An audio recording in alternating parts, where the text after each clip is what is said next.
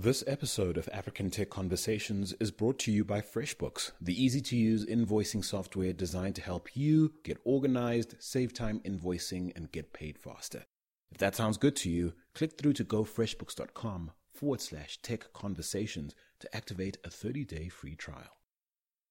Gareth Cliff is not only a controversial South African radio DJ and a judge on DSTV's hugely popular Idols South Africa but also the co founder and president of Africa's largest podcast producer, CliffCentral.com.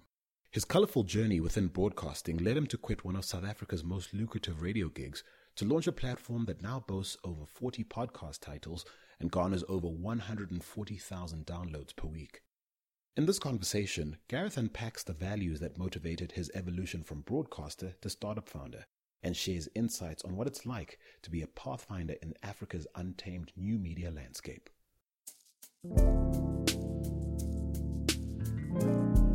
This is African Tech Conversations.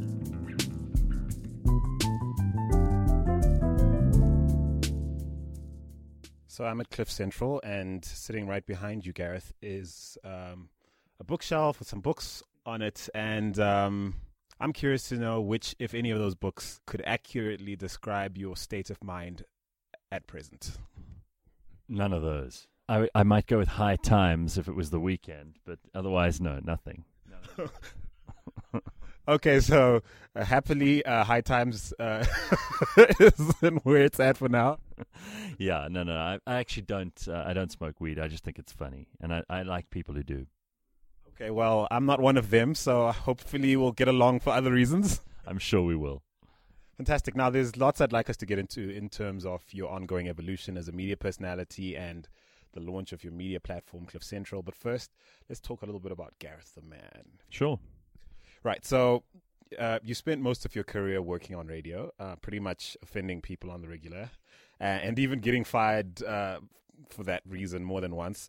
And I'm curious to know how much of that is a byproduct of your being yourself, and how much of it is intentionally uh, you ruffling feathers for the sake of ratings, or, or you know, how much of that you put down to people just being too sensitive. Um, I think that you know, long before it became something that people spoke about in hallowed terms, authenticity was something I felt was important. And in radio, I certainly never set out to upset people. I set out in the beginning. I was a bit of an attention seeker. That's that goes without saying. I think as I grew up and as I developed um, a little more confidence on air, it became more about hearing other people's points of view, putting my opinion point of view out there, and starting conversations. And sometimes you only really get a conversation started by being provocative.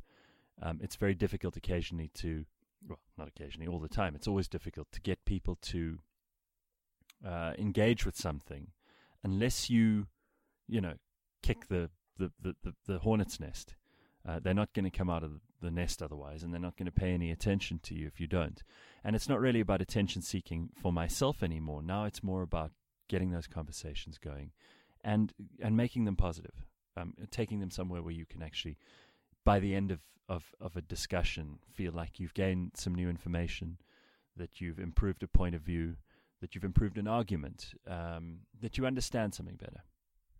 And so, how much of this, you know, attention-seeking side of your personality as you were coming up is due to you being an only child or a last born? Or no, I'm I'm the eldest of three, um, and I got lots of attention when I was a kid. So I don't think it was a, it was me crying out for love. I think it was more of a question of I at high school discovered I wasn't particularly gifted in terms of athleticism. Um, I wasn't the best looking guy. I'm still not. Uh, I had to find a way of making a difference and kind of getting girls' attention and all the rest of it. So I did that by being funny. And um, I learned very quickly that I had some ability to do that. And as a result, it becomes a bit like a drug. And you tend to think you're a performer. I discovered after a little bit more introspection that I'm actually more of a communicator than a performer. Interesting. I would have guessed you being either a middle child or a last born. It's interesting. And uh, what are the other Cliff siblings like? Uh, very much cleverer than I am. My brother, in the middle of the two of the, of the three of us, is uh, an investment banker, and my sister, the youngest, is an advocate. So they're both uh, professional, smart, polished, uh, nuanced, uh, successful people. So you became the north star of what not to be. I think I think I just I was so out of left field that it made it easy for them to not have to compete with me in that environment and to do things that really mattered to them, um, and that they were very talented in, in both respects. So I'd like you to think back to the very first time you got into trouble for something you said, given you you were out to become the class clown. I'd imagine that probably happened quite often, but try to think back to the very first time that happened. Um, it's not difficult because we're writing a book at the moment, and I've been I've actually been going through the archives, and, and I was fired in, on campus radio. Um, we did a penis size competition between black and white guys on the campus, and it got me fired, among other things. There were a whole litany of things that I was doing. And I mean, campus radio is meant to be exciting. It's meant to be different. It's meant to be revolutionary. Um, and and I was in the heat of my attention seeking phase at that point, but I think it was really interesting radio. And so that's very Howard Sternish. Is that is that the sort of vibe you were trying to emulate? N- not at that stage. I didn't know who Howard was, but I did subsequently meet him in in 2000, 2000. and I was on his show for thirty minutes in New York, and he was actually really really nice, uh, and and gave me some good fatherly advice and you know, he, he, from there on he certainly became a major influence, um, and I think he maybe recognized something of himself in me at that point, um, because I didn't know when I was doing this crazy stuff about Howard Stern, and and when I later discovered who he was, um, I thought, wow, this guy is the real thing. You know, he's not afraid to say anything. He's not afraid to embarrass himself. He's not afraid to um, to not be cool, which is precisely where he's always been, and he's in his 60s now, and he's still on air, and he's still the most successful radio broadcaster in history. And so you say he was actually quite a nice person. Do you get that with yourself, given given the the persona we've all come to know on radio, that people actually meet you and go, "Oh, he was actually quite nice." Yeah, and I never know. I never know whether it's an insult or a compliment because it means that they really thought you were an asshole beforehand, or that they are surprised that you're not. so either way, it's not particularly nice. I, I, think that they mean it in a good way, but um, I'm always quick to point out that it's a it's a you know two two two faced compliment. Yeah, and so where was this campus? Where, where did you go to varsity?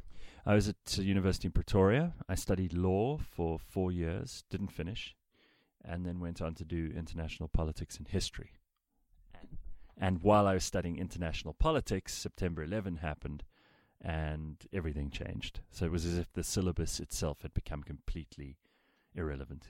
You're probably asking for trouble for people who don't, who are not familiar with the university scene in South Africa. I mean, the University of Pretoria is arguably one of the, the more conservative campuses. If you know, just, you know, if I were to thumbsuck one of the more conservative sort of archetypal settings, I'd imagine the University of Pretoria. But no, Gareth had to go and measure people's. Um, it wasn't conservative. You know, all of my classes were in English. Everybody thinks it's a totally Afrikaans university, and that was back in 1996, 7, 8, 9.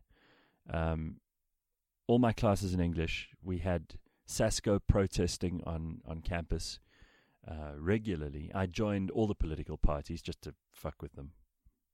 I got T-shirts from all of them, and then I would wear the different T-shirts, and they'd say to me, "Hey, but you joined us," and I'd say, "Yeah, well, you, you political parties are morons. I mean, no one has to be loyal to you. Why should we? What do you do for us? You need us more than we need you. And um, there was quite a lot of political activism. And I remember at university, I was quite, I was, I was quite politically engaged without ever being a member of anything in particular, or, or standing for office or standing for election. So I think the University of Pretoria, it, it, it always has had this reputation of being a conservative institutional place. Um, but when you're actually there, it doesn't feel like that at all, and it's the best kept secret as a result. So there's outwardly none of the, uh, you know, the, this this bubbling over of revolutionary spirit, but inside it's definitely feeling it. So you're a white guy, and um, being uh, politically active, even if, even on sort of in a more subtle, very cerebral mode, as you've just described in South Africa, highly racialized society. Um, at that time of you know, at the time you came up, always are we ever not a, a, a, you know racially motivated and obsessed society? We are. We can't help it. It's our, it's in our genes. Uh, what sort of perspective do you think, as a white dude being involved in that scene, what sort of perspective do you have, perhaps, that someone in your class sitting for your you know when you were sitting for your law degree and all the rest of that uh, a, a, black guy you're in, in, in exactly the same position a perspective that perhaps they would never get because their their, their background is so different. Oh look first of all i thought this was a tech podcast but there's so much to talk about here and i, I, I love getting into this stuff but but it does require um, a determination to find solutions which are not always obvious. And we tend to look for quick answers and reflex reactions when it comes to things like, like race in South Africa. We don't dig deep enough. There's a lot about whiteness that we still need to explore. There's a lot about privilege that we need to talk about. There's a lot about black anger we need to address. There's a lot about inequality, but I think one of the things that I, I realized early on is that the the greatest damage that the old regime did to South Africa was to, to families. Um, the, the, the, it was Father's Day a couple of days ago. And fathers among young black people in this country are a rare commodity. They're rarer than gold and diamonds. Uh, good fathers, fathers who care, fathers who are involved, fathers who even are present in their children's lives. And I realized early on that it was the, the greatest privilege I have as a, as, a, as a young white guy in South Africa is probably that I had my dad around.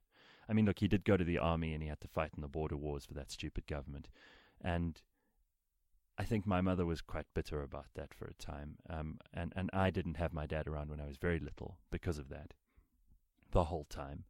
But that's nothing compared to what, you know, young black men who, who needed a role model perhaps in their youth didn't get because their father was working in another province in a mine or was migrant labor somewhere in, in, in a part of South Africa that that child didn't even know existed.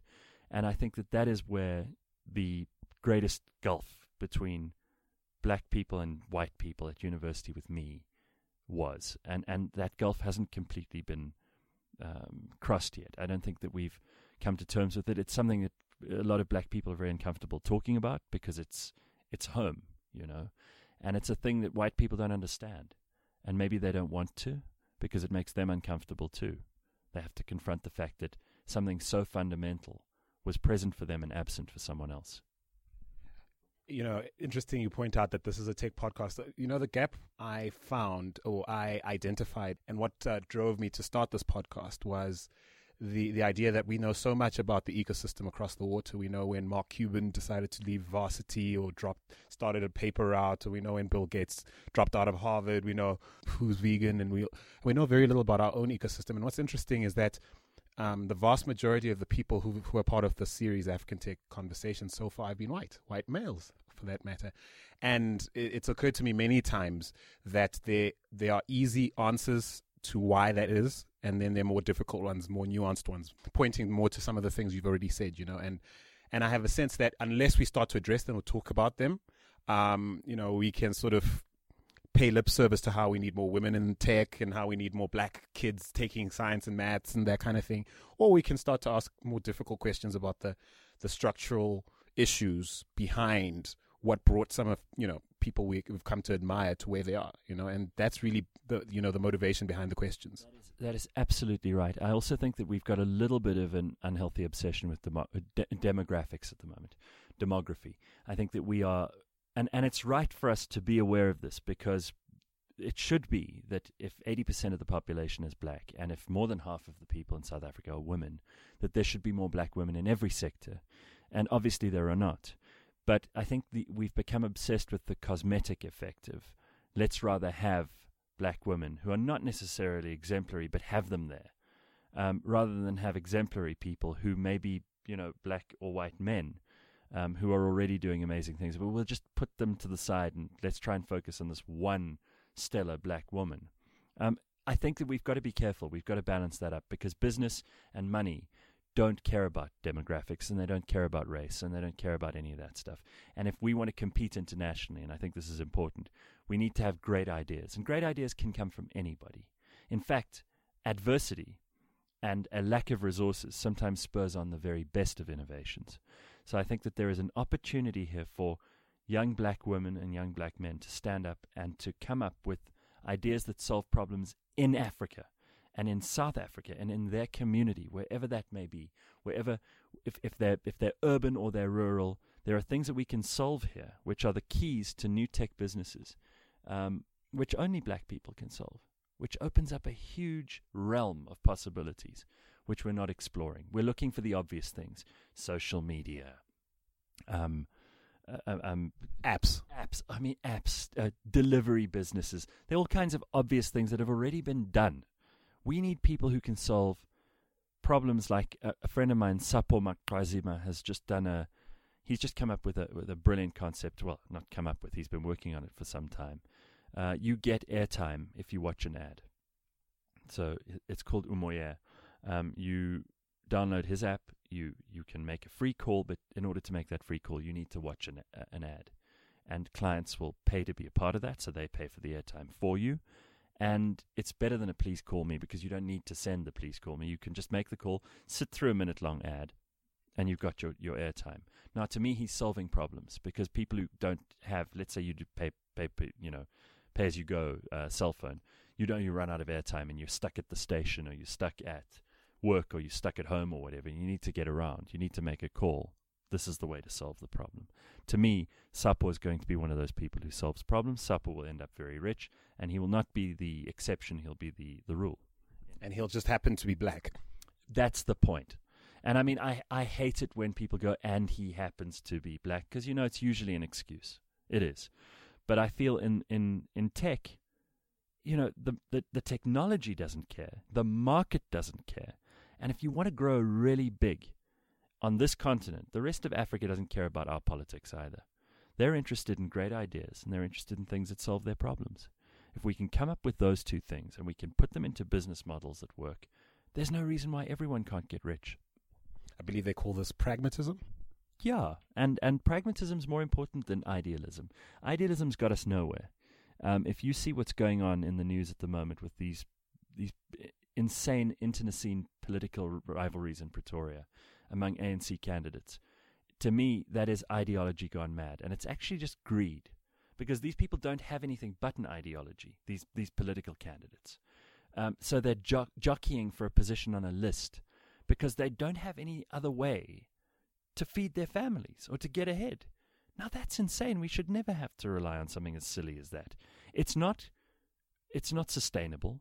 And why should the public purse have to fund people like that having their battles? I don't see why. I think that there are ways for us to make ourselves more useful than that. And if you can't be more useful than that, then maybe you're just not useful. Ouch. Yeah, I mean, let's let's stop with the bullshit for heaven's sake. We're looking for solutions here. We've got a municipality in our capital city that's bankrupt. And we've got people squabbling over the crumbs that fall from the table. Well, then let's fast forward to a time when, um, obviously, now picking up from you know where we actually took a detour. yeah, you did this. Oh, okay, I'll take it.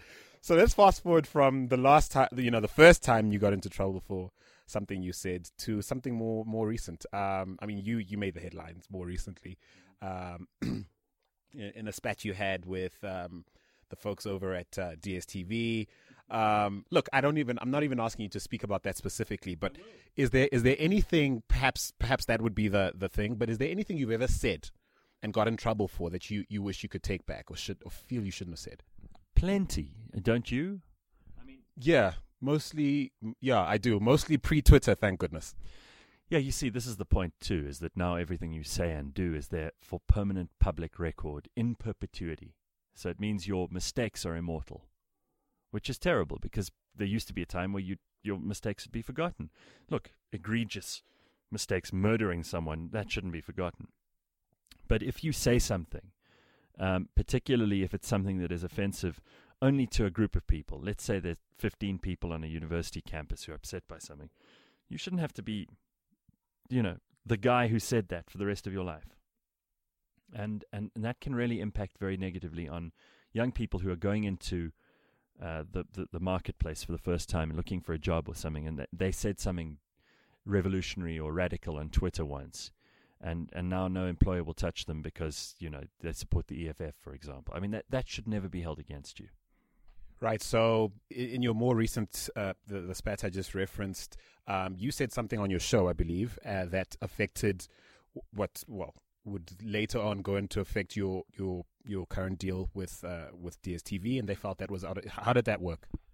Okay, it all started with the Penny Sparrow, who was the who was the white woman who ignorantly and and and hatefully said that black people were monkeys and that they were fouling up her beach as if it belonged to her. Um, we went on air on the Monday morning. It was the first week of January, my first day back at work, and we we we took it to pieces. We said, you know, this is the kind of thing that's taking us backwards. This is not helpful. Um, this woman is is clearly, um, you know, she's a bigot. There's no other way to put it. And and racism and all the rest of it came into it. And we were discussing the reaction of people to her and everything else. But it was a very sensible, sane conversation. Anyway, that's what I do on my show, and we always respond to what whatever's happening in the news. I tweeted later on in the day because someone had put up a poll that said, should we criminalize certain kinds of speech? In other words, is it okay for us to give up freedom of speech in certain areas so that those people who say things in those areas should be locked in jail or sanctioned or fined or whatever else. In other words, that your thoughts, that your words are enough to get you into, into criminal trouble. And I think no. And the poll came out with a resounding 75% of people saying yes, certain words, thoughts should be criminal. Now, if you are a free speech absolutist like I am, then that's just not cool.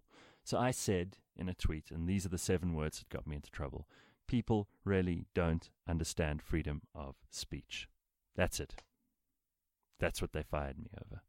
So Mnet called a meeting. They said, oh, we've got to do something, because uh, it looked like I was supporting Penny Sparrow, which I clearly wasn't. I don't care about Penny Sparrow. I, am not interested in her. I don't think she should have as much effect on the public discourse as she has had. And I don't believe that what she said was right. But I also don't believe that you should ever tell someone that they shouldn't be able to say something. Doesn't mean they're going to stop thinking it. Doesn't mean you're going to destroy the bad idea. In order to destroy a bad idea, you need to bring it out into the open and criticize it and ridicule it and ridicule the person who says it so that they never do it again and they think about it twice. And that's what's happened to her. But not because she couldn't say it, because she could. So the people who were saying we should stand against freedom of speech are counterintuitive to their own position. In order to fight with someone like Penny Sparrow, she has to say what she's in her in her backward mammalian brain is thinking. And if she hadn't said it, we wouldn't be able to attack her. Now, having said all of that, I got into trouble with Mnet. They decided they're going to take me off of Idols. Dali Mpofu, who's a friend of mine, said, Screw that, we're going to take them to court. I said to him, Oh, I'm not very litigious. He said, Look, you've got to stand up for yourself here. Otherwise, you'll be branded a racist along with Penny Sparrow, and you've done nothing wrong. So I said to him, Fine, let's do it. It became a massive sensation in the news. We ended up going to court, we ended up winning. Um, Mnet had to reinstate me in the show, which they've done. We've already recorded most of, of Idols season 12, and we're going into the live shows in August. That's the short story. And so, as a metaphor for the changing relationship between uh, media brands, individual media brands, and incumbent large organizations like Mnet, as a metaphor, what you've just described, what, what do you think it says about the future we should expect well, it's David versus Goliath, isn't it? I mean, I'm here with a, a little startup that we began two years ago, and we are we're doing okay. We're we're coming along. I mean, I'd obviously like things to be going a lot faster than they are, but it's coming along very nicely. Hundred thousand podcast downloads a week, and an audience that's growing. And we're the future, and they represent the past. And they have huge resources, huge money. They had a legal team of 14 lawyers three counsel, and they still lost. So there is room for even the most simple person in, in, in South Africa to stand up for themselves and to take on companies that you would have thought would be indefatigable. And here we are proving a point. I'm very proud of what we did. It was tough as hell, I won't lie. I, I hated every moment of it when we were going through the process. I very often thought of giving up. Um, I knew if we lost, it would sink me completely. That I would have, I would have gone down in flames. And what's your take on Twitter as a platform? Let's take Twitter specifically because I think it's become really the way many people in the world now curate their news and decide what's important to know. Uh, what what are you, what are your thoughts now, given this experience that you've gone through, about the importance of Twitter? Bearing in mind that there are countries like Ghana that are toying with perhaps shutting it off for the elections later this year. Um, uh, talk to me about the power, both the power and maybe the possible trepidation you might approach that platform with, or others. Um, Twitter is a terrific tool, um, as as all social media are. Um, I think that it's it started off great because everybody went on. You follow the people you're interested in following. What you don't have the right to do is tell everybody who you don't like or who you're not following what to say on Twitter. This is the funny thing about freedom of speech is everybody wants it for themselves. But when someone says something they don't like, they don't want freedom of speech for that person. Um, ISIS have a Twitter account, for God's sake. Now, to me, that's egregious and offensive in the extreme. These are people who are actively recruiting terrorists to do harm to people like you and me, who don't, just don't believe the same things they believe. And yet they're allowed to exist on this platform. And I think that's right. I think that Penny Sparrow and her like should also be on Twitter and on Facebook. And they should allow they should be allowed to Steve Hofmeyr can say whatever he wants. Go for it. The moment we try to shut that kind of speech down, or we do what they call doxing, or the social justice warriors who've appointed themselves, you know, a band of nothing less than mob uh, ruled kangaroo court setup mentalities, get together and decide, well, what Andile says is not acceptable, what Gareth says is not acceptable, so we'll we'll pester and bully and torment them on Twitter until they change their mind. Well, they're not going to change their mind. They're just going to go quiet. They'll still disagree with you and think you're an idiot but they're just going to go quiet because they don't need the stress and the admin of you.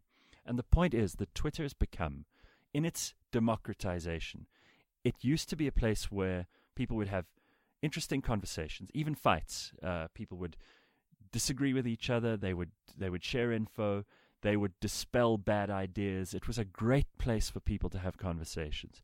Unfortunately, what's happened is a bunch of very intolerant people have come into Twitter and have started to think they must dictate like a state, rules for everyone else. And this is not the way that social media works. I can't tell ISIS that they must, you know, they must immediately cease and desist.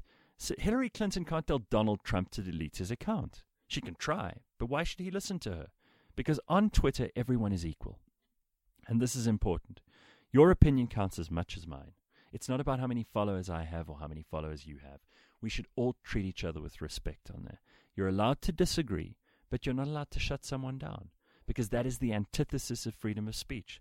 So calling someone a racist or a bigot or a misogynist or any of those things is the beginning of a conversation. It isn't the point at which that person's argument becomes invalid. I, I don't think I'm having nearly as much fun on Twitter anymore as I used to. In fact, you'll see very, with a very quick look at what I've been tweeting, I don't tweet any opinions anymore. It's a cesspit of vipers. There's no real. Con- you go on there on a Sunday night and you you see this bitterness about people on our perfect wedding or date my family, and you see such mean, nasty, vicious, bitter, angry people, and you think this is a show about a wed. There's a happy couple on TV, and on Twitter there's just miserable people. I don't want to be a part of that. I'm out. I think on some level there's a laziness, uh, or we were all perhaps too willing uh, and I say we as uh, I'm not South African, but certainly uh, South African society to buy into this notion that um, we could we could paint a picture of what things should look like, and it would suddenly be true. Mm-hmm. And I think the more we realize how challenging it is to actually live the you know the truth we'd like to see or be be true the harder the, the the the more exposed we are to the difficulty of actually getting along and progressing together and learning about each other. And I mean, genuinely understanding each other, genuinely making the time to. Once we discovered how hard that was, um, we all sort of rebelled and took sides and tried to take everyone else out. Well, it's, you know, you can only get so much intelligent thought into 140 characters. And for most people, that already is explosive to their brain. So you can't expect to have proper intellectual conversations on a platform like Twitter. You can certainly be funny, you can be cheeky, you can be sarcastic, but people can't read tone into those things. So in 140 characters in writing, you can't really tell what people are saying.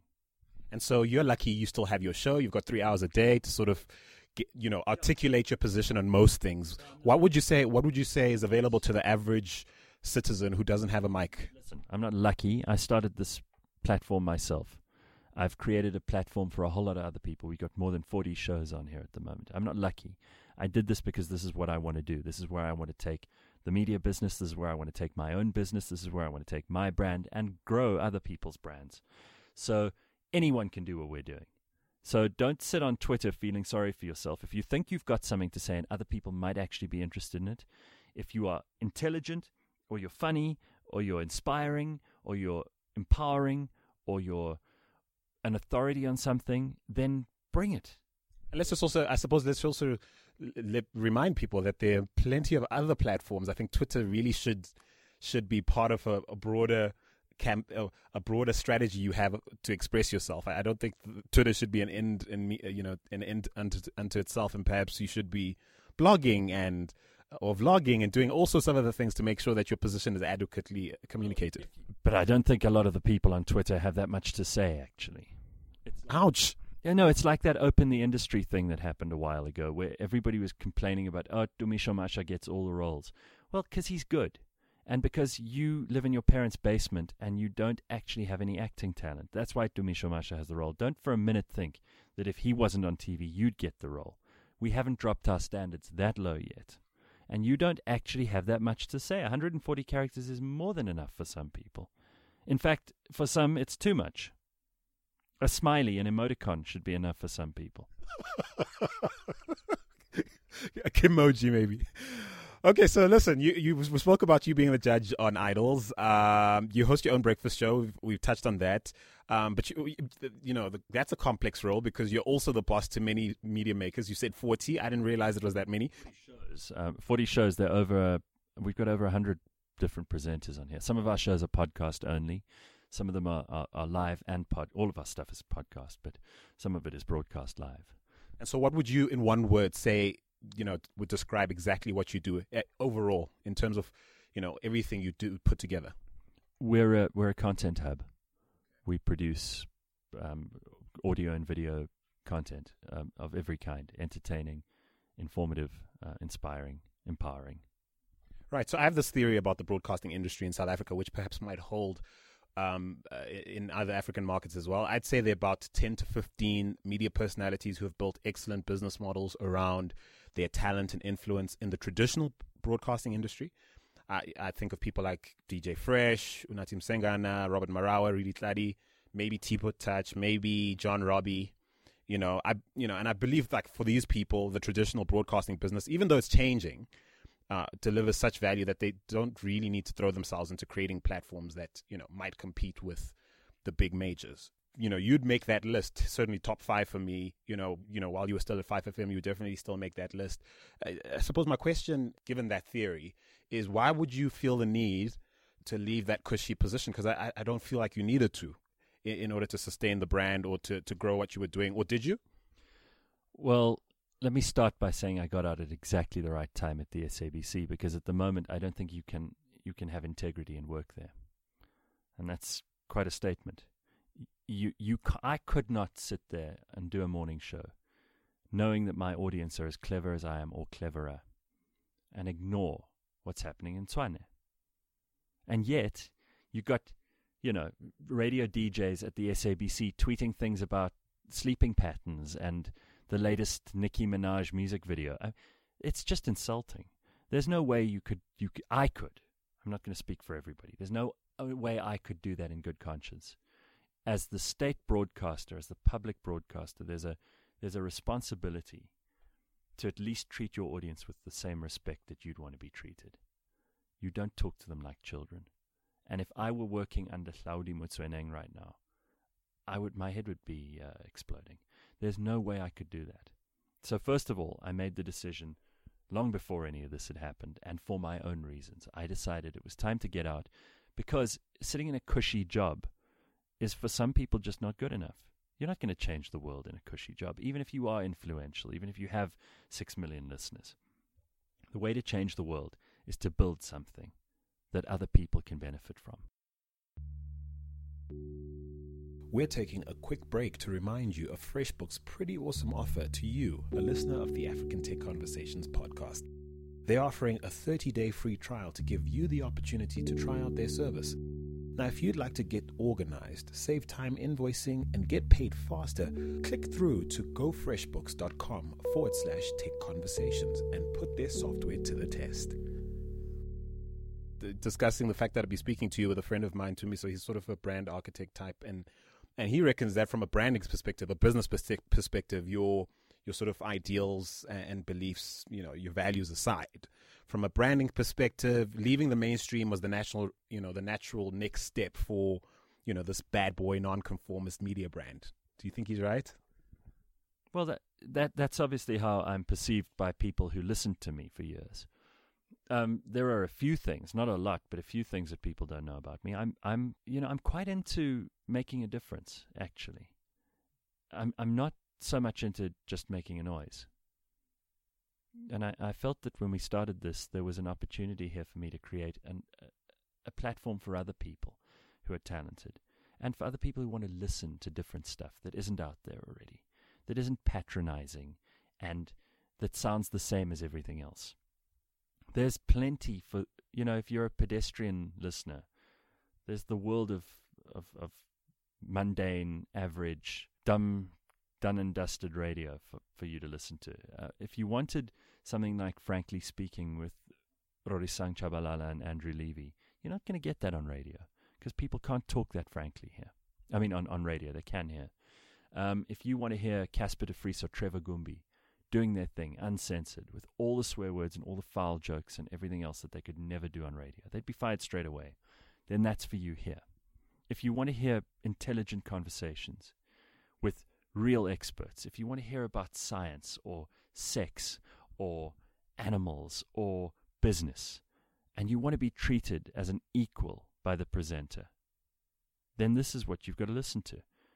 That idea of someone else choosing what you should be listening to and making a traffic joke at a certain time or, you know, doing a prank call, that was already boring in 1989 how it can still be going now just shows you that maybe South Africa, the, the largest proportion of South Africa, black and white, is quite content to watch Leon Schuster until he's dead and we're in our 90s. And if that is all you want, then this is not for you. But if you want more, if you think that we deserve better, if you think you deserve better, then what we're building here is what you're going to get. And at inception, did you and the team at Cliff Central think of yourselves as being a startup in the traditional Silicon Valley sense? Uh, I mean, from what I can tell, the plan seems to have been, you know, the the plan seems to be keep it lean, um, scale fast. Is that the sort of mindset that was driving you guys? Absolutely. Um, I knew this was going to be a tech business because I realized that the internet presented the, the, the greatest opportunity for us to do something where we were unregulated we didn't need to apply for a license to do it. We're infinitely scalable because we can have a thousand podcasts being produced a day in every con- uh, uh, corner of Africa.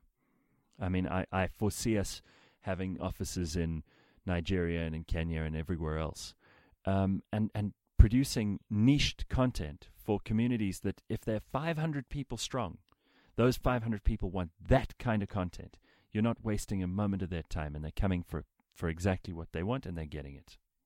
And so let's talk about the team that turned Gareth Cliff, you know, the brand from a lippy radio jock to the walking brand he is today, and then from that to essentially a, a businessman, really, a startup founder. Uh, many people in the industry consider one of the smartest moves you ever made landing your landing your business partner, Rina, Rina Broomberg. And um, how did you guys meet? And how how did you go about surrounding yourself with the kind of people that would execute on an idea you had? or is it just all you? no, no, it's not all me. It's never, it's never ever just one person. And anyone who who says it was all me is full of shit. Um, the whole story will be in the book that we'll release later this year. But I, I met Rina when she had uh, she was not in radio at all. Um, she had been a part of the the beginning of 702, a very important part of that. She was managing director there for a long time. She, John Berks, Stan Katz, Issie Kirsh were the people who brought to talk radio to South Africa. So she's got an unbelievable depth of experience. She's also very different to me, which is part of why it works. You know, what she's interested in, the kinds of things she's really good at are things that I'm not. And the kinds of things I'm really good at are things that she's not. So we make a good team.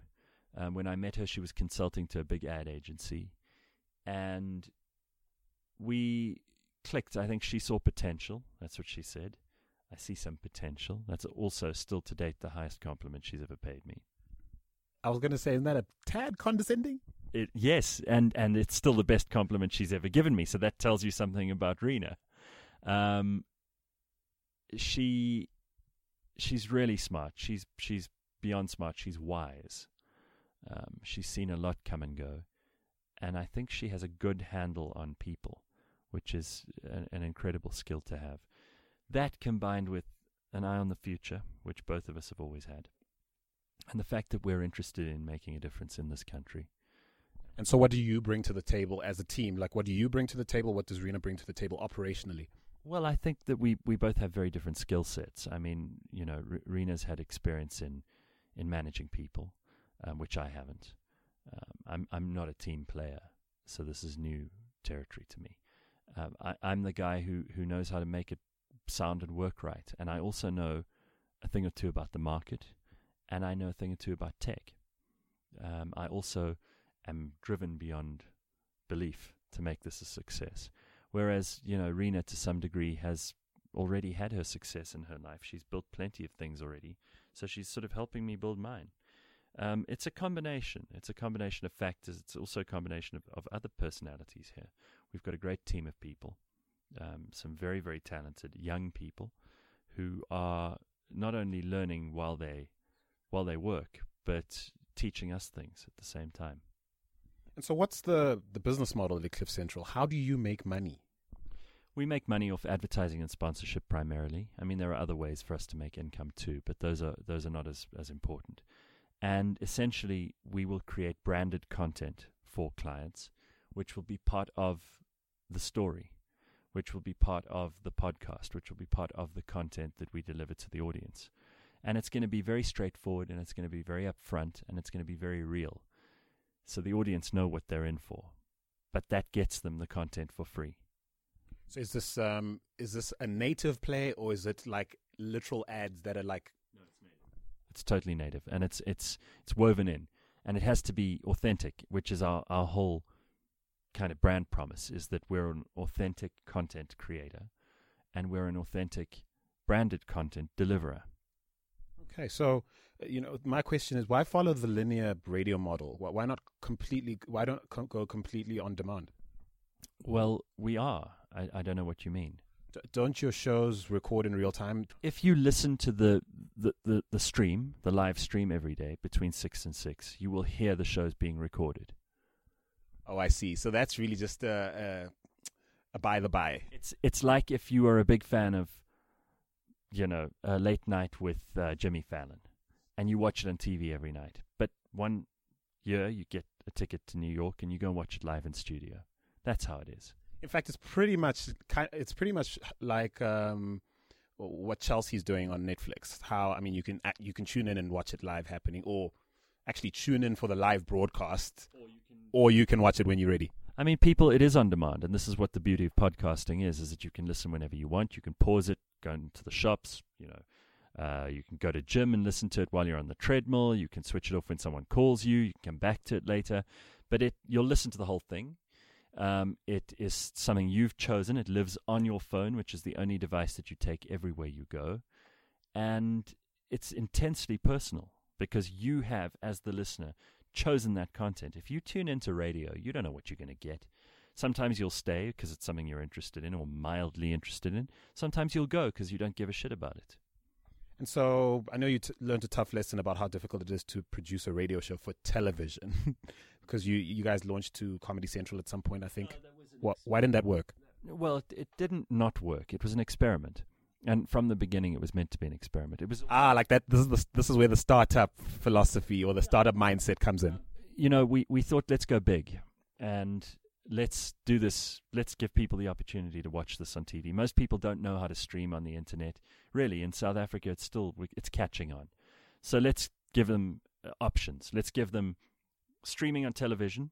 I mean, uh, viewing on television, streaming on the internet, WeChat, uh, a channel on DSTV. Let's go big. Let's cover all the bases, which was the plan, so that we could make a huge splash, and it did.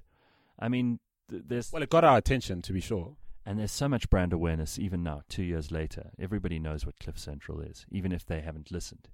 And so, what? Which platform, given the ones you've mentioned, are like where? Where? What's the biggest one for you? Is it WeChat? Is it online? What? What's happening? It's always it was always meant to be online, and that's why we launched the app a bit later. I mean, WeChat was was a, a very good deal we did right in the beginning. It worked out for them, brought them a lot of users, brought us a lot of listeners, and it gave us an alternative. If our one stream went down, we were always working on WeChat. If WeChat went down, we were working on online. So we always had a backup, a redundancy, so our, our listeners would ne- never be left in the dark. But the Comedy Central thing was an experiment in doing television, which has rules and which has commercial breaks and which has BCCSA and ICASA rules, and Unradio, which doesn't. And we only did it for a month. And I couldn't do it anymore. I said to them, "This is we've got to stop." Plus, it was costing Comedy Central half a million rand uh, just to send the signal to and from London and back, which is where their satellite. I mean, I don't know how these things work. It's ridiculous to me. Um, so we were we were doing it on a on the basis that nobody was really earning money out of it. It was an experiment. And so, this unradio thing. This is you trying to coin a term the way um, Apple's uh, coined podcast. Well, yeah, it, it, I think it it has become a term. I see people copying it everywhere. I see I see all the traditional broadcasters suddenly getting into podcasting. Um, I wonder where they got that idea. And I, I, you know, the funny thing is, like, if you're a, if you cut out a piece of a radio show and you put it online, it's not radio anymore; it's a podcast. And we're we're already the biggest podcaster in Africa. Right. So, I mean, where'd you get the where'd you get the money to do this? Who who backed this idea? Is this all you? Like, did you? There's no investor. There's no um, angel. There's no secret. There's no treasure trove. It's Rina and I. We've paid for everything. We have not paid ourselves, um, and and we've made sure that we could afford the things that we have. And if we couldn't afford something, we just didn't do it. And so, what are the most important growth metrics you guys are tracking? I know you you said you guys are putting out was it hundred thousand? Hundred? You've got like hundred thousand downloads. Is that a week, a month? What is it? A week, one week. One week. And so, uh, are you guys cash positive? Are you profitable? We are um, only recently. Um, we've managed to, to, as I said, contain costs, but we've also we're watching very carefully the audience numbers. We're watching the sales numbers. We're building relationships with with, with key clients, and uh, we're doing a lot of kind of trade exchanges and pro bono stuff where it strategically will help us. I mean, we've managed to get an unbelievable amount of advertising for this platform um, which really has got the word out, and and it's growing nicely. You know, with data costs set to come down, they're going to have to, um, and with the internet being the go-to place for anyone who watches a TV series, anyone who listens to music. I don't know if anyone actually knows what the schedule of DSTV is or cares, because if you miss Game of Thrones, you've probably illegally downloaded it anyway, so you don't. DSTV doesn't enter the picture. And you know, in theory, the big sell with online media is that advertisers can benefit from targeting their ad spend more accurately. Uh, they're able to track the effectiveness of, of campaigns. But why do you think, despite this, online ad sales is such a hard sell to corporate marketers? Because of old white people in agencies, largely, uh, and because people are scared of the unknown. They would rather keep throwing money down the hole of traditional media, you know, paying hundreds of thousands of rands for television advertising instead of spending tens of thousands of rands online and getting a much more measurable return. Um, it's just fear, and it's people doing what they've always done, hoping things won't change, instead of realizing things are inevitably going to change and rather be ahead of the curve than behind. So let's talk about the talent on you know on Cliff Central. I mean, uh, am I right in saying your breakfast show is the flagship at, at the at the network? Yeah, it's responsible for most of the audience at this stage. I'm hoping to change that. Yeah, because I was going to ask, um, uh, you know, how much time you spend encouraging the other p- people or the other shows on your platform not to try and be carbon copies of you and your and your show and your vibe. I don't think there's any show that's trying to be like me. That's the that's the beauty of this. We've got a lot of amateurs on on air, uh, and by amateurs I don't mean an insult.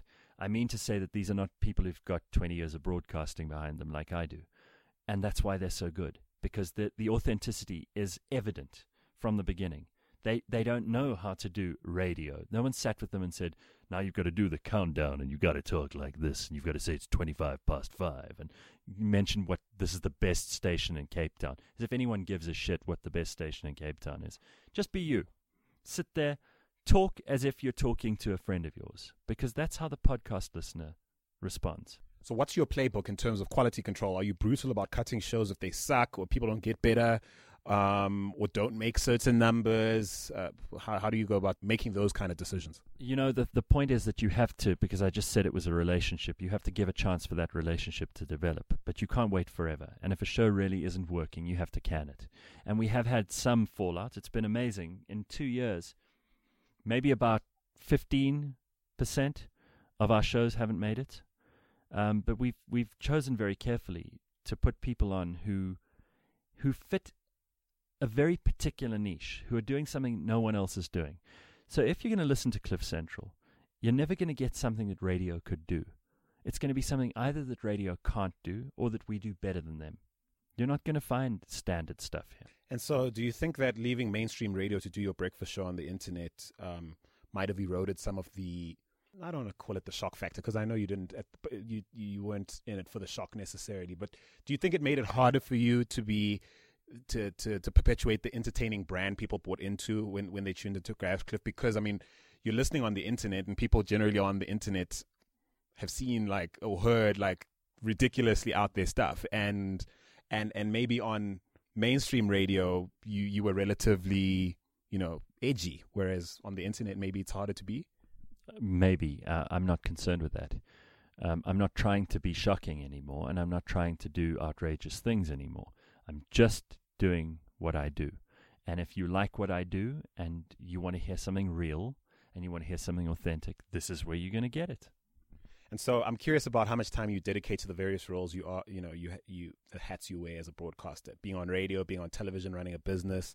Talk me through the average day and give me a sense of how much time you, you spend doing all these various things. Um, I wake up at 4:30 in the morning. I do my show from 6 to 9 weekdays. Um, I then go into client meetings, ops meetings, strategy discussions. We meet with uh, with with people who have ideas, who want to pitch shows, um, clients, all kinds of things. Um, I usually get out of here at about two, three in the afternoon, and then I'll go and do a little bit of exercise, and I'll go home and I'll carry on working. Um, it's not exciting. It's very routine at the moment. But this is the slog that you need to, to get into. I've been fortunate this year. I've been able to go to South by Southwest in Austin, Texas, which is the, the, the number one show for you know tech startups and for anyone involved in interactive media and, and online media. I went to Silicon Valley on a trip just three or four weeks ago. We went to Google and Facebook and we met with venture capitalists and and people in, in digital media and people in all kinds of really interesting lines of work. Um, these these are the the sort of unusual periods of my life at the moment, and and just looking at, where things are going, I think that role may change quite a lot um, in the future. In what way? I think perhaps, you know, I'm I'm the ideas guy, and I'm I'm the um, I'm the guy who's I'm not the operations guy. I don't I don't want to sit in meetings discussing, you know, which kind of coffee we're, we're buying for the coffee machine. Um, I want to talk about how we're going to change the world. I want to meet with people who've got ideas about shows that will blow everyone away. There's a show called The Made Report. Sorry, Made Sessions. Made Sessions, a uh, young lady called Mbali um, is interviewing domestic workers about their lives, about their jobs, about their wage, about the things they care about, about politics, about uh, what's in the madam's underwear drawer, about everything that you could imagine that no one ever talks to domestic workers about. And she's essentially creating a network, a union, in effect, of domestic workers because we mustn't underestimate that domestic workers don't have smartphones and that they can't download this podcast, which they are. And if they can grow that, just think of the potential. You're creating an online community where there wasn't one before. You're linking these women together in ways that they've never been linked together before. And you're, you're even bringing the madams, their employers, into the conversation as eavesdroppers so that they can find out that these real people have real interests and really exist as human beings, not just as someone who comes in to clean the house. We're going to change society with things like this, believe me. It's a show we've, we've just signed on. Uh, it's going to be uh, two guys from Zimbabwe originally who are hosting it. It's going to be a Zimbabwe show for the di- diaspora, you know, Zimbabweans all over the world who are who are by and large tremendously successful people. Here in this country, uh, Zimbabweans punch way above their numbers in terms of the corporate positions that they hold, the kind of, of influence they have on business in this country, the the amount of money they send back home. This is just in South Africa, but all over the world there are South Africans who, I mean Zimbabweans who are doing tremendous things. They've never had a place to come together before. We are going to create that place. Now that's powerful. I mean, that to me is far more um, fulfilling uh, as as a, as a guy who can create a place for those those people to do their thing is far more fulfilling than making money or gaining listeners or being famous or being shocking or any of the things I've already done. I think it's fair to say at this point in the interview, you've um, you've debunked a few of the preconceptions I had coming into this interview, which is a good thing. And of course, uh, after that comment about Zimbabweans, I'm feeling very warm and fuzzy inside. Um, thank you very much. You should be ashamed about your preconceived ideas. Oh, I'm suitably ashamed, but also equally, equally warm, warmed by the sentiment you have about Zimbabweans. Well, you see, again, um, in a country where there, there are things that I don't like about my own people, xenophobia and and racism and bigotry and all the things that even I've been accused of, which I refute and, and which I'll contest at any given time. Um, I feel that we can make positive differences. And even if it's in small ways like this, these things will grow. One thing we know about the internet is once things go viral, once things explode, once things become scalable, there's no stopping it. No government, no individual, no horrible backward sentiment. Nothing can pull you back once that starts to grow, and that's what um, that's what's exciting to me. And so it's downhill from here, sir. Um, uh, where do you see yourself in, in 10 years? Given all you've said, I suppose I have some idea. Like, wh- where should we expect to see you? Do you even think that far ahead? You will see me a lot less in 10 years. I will be very quiet. I will be in, increasingly antisocial. I can promise you these things.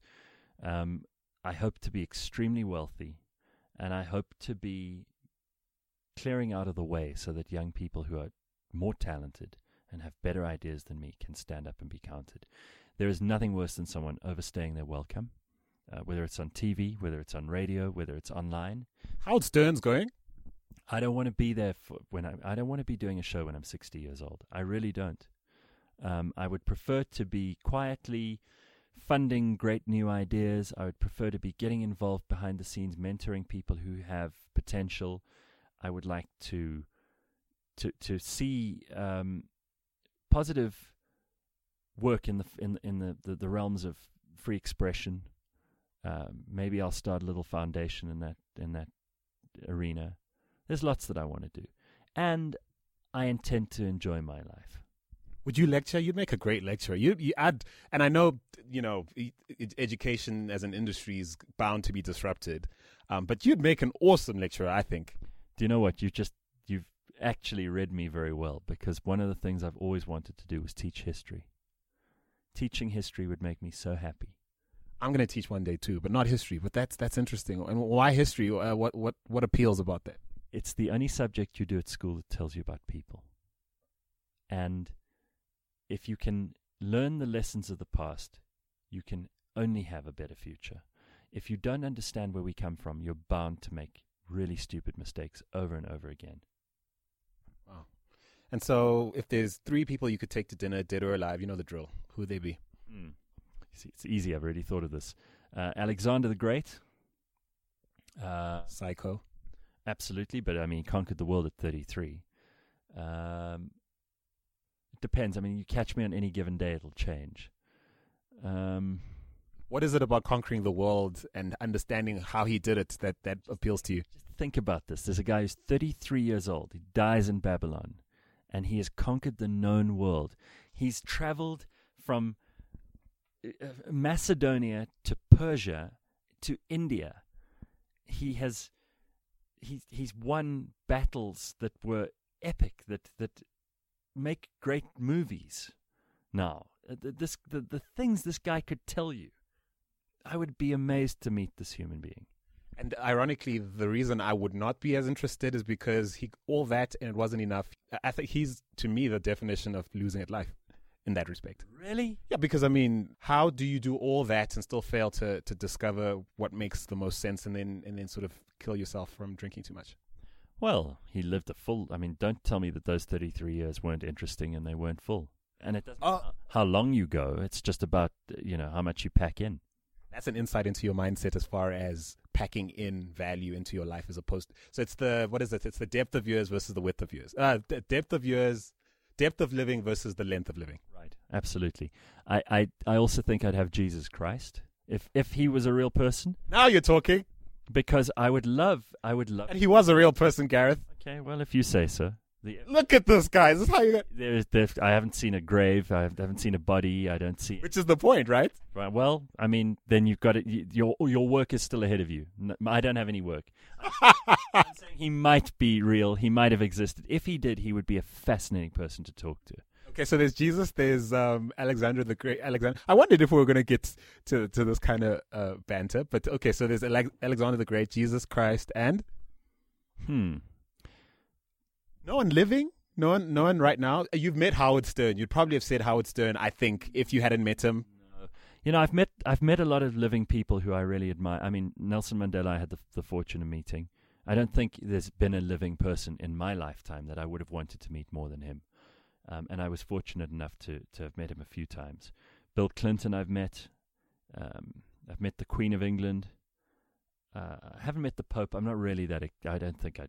I like this Pope. He's, he seems like a nice guy, but I don't think it would be the most fascinating conversation ever. I would like to sit with Stephen Hawking.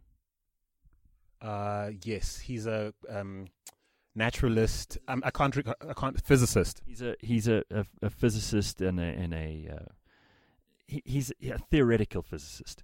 Um, he's the guy in in the uh, the wheelchair who talks like this. But I would love to have a conversation with him. I think he must be one of the most insightful, uh, mindful, thoughtful, um, clever people. Just super, preternaturally intelligent people that uh, that that live.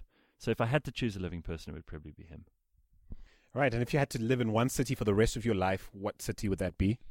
New York. Seriously, I thought, and you know what? I had prepped for you to say Joburg, you you traitor, uh, and and then when you said, No, New York. I love New York. In fact, New York is the only place outside of South Africa I would be able to live. Um, but you have to have lots of money to live in New York. If you if you are not fabulously wealthy, it's a horrible place. okay, and then um, finally, is there a question I haven't asked that you wish I had? No, I'm not doing your work for you. Oh wow, jeez! All right, throw down, drop mic, and everything, man. Listen, it's been an absolute pleasure speaking to you, and um, I've learned a lot.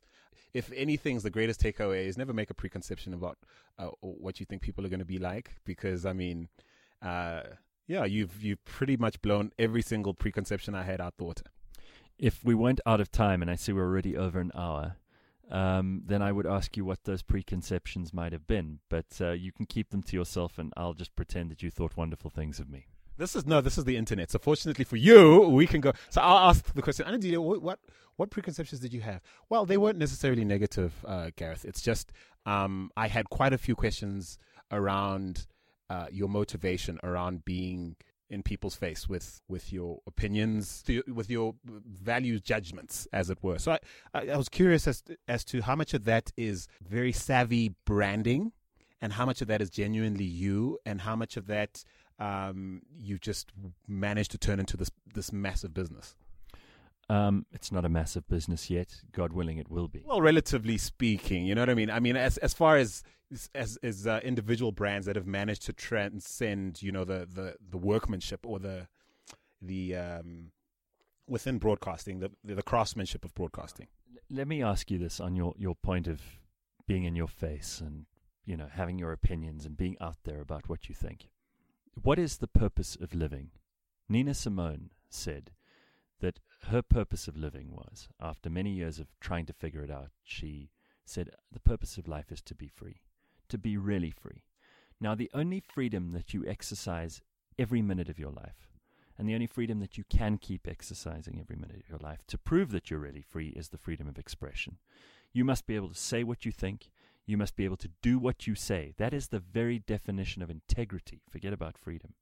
If you can't do those things, if you can't stand in a crowded room and say, This is what I think, you're not free. And to not be free means you're a slave to somebody. And if I'm a slave to anyone, I have failed at life, to quote you on Alexander the Great earlier. To be enslaved, to feel that I can't say certain things because I have a master in that respect. That's failing.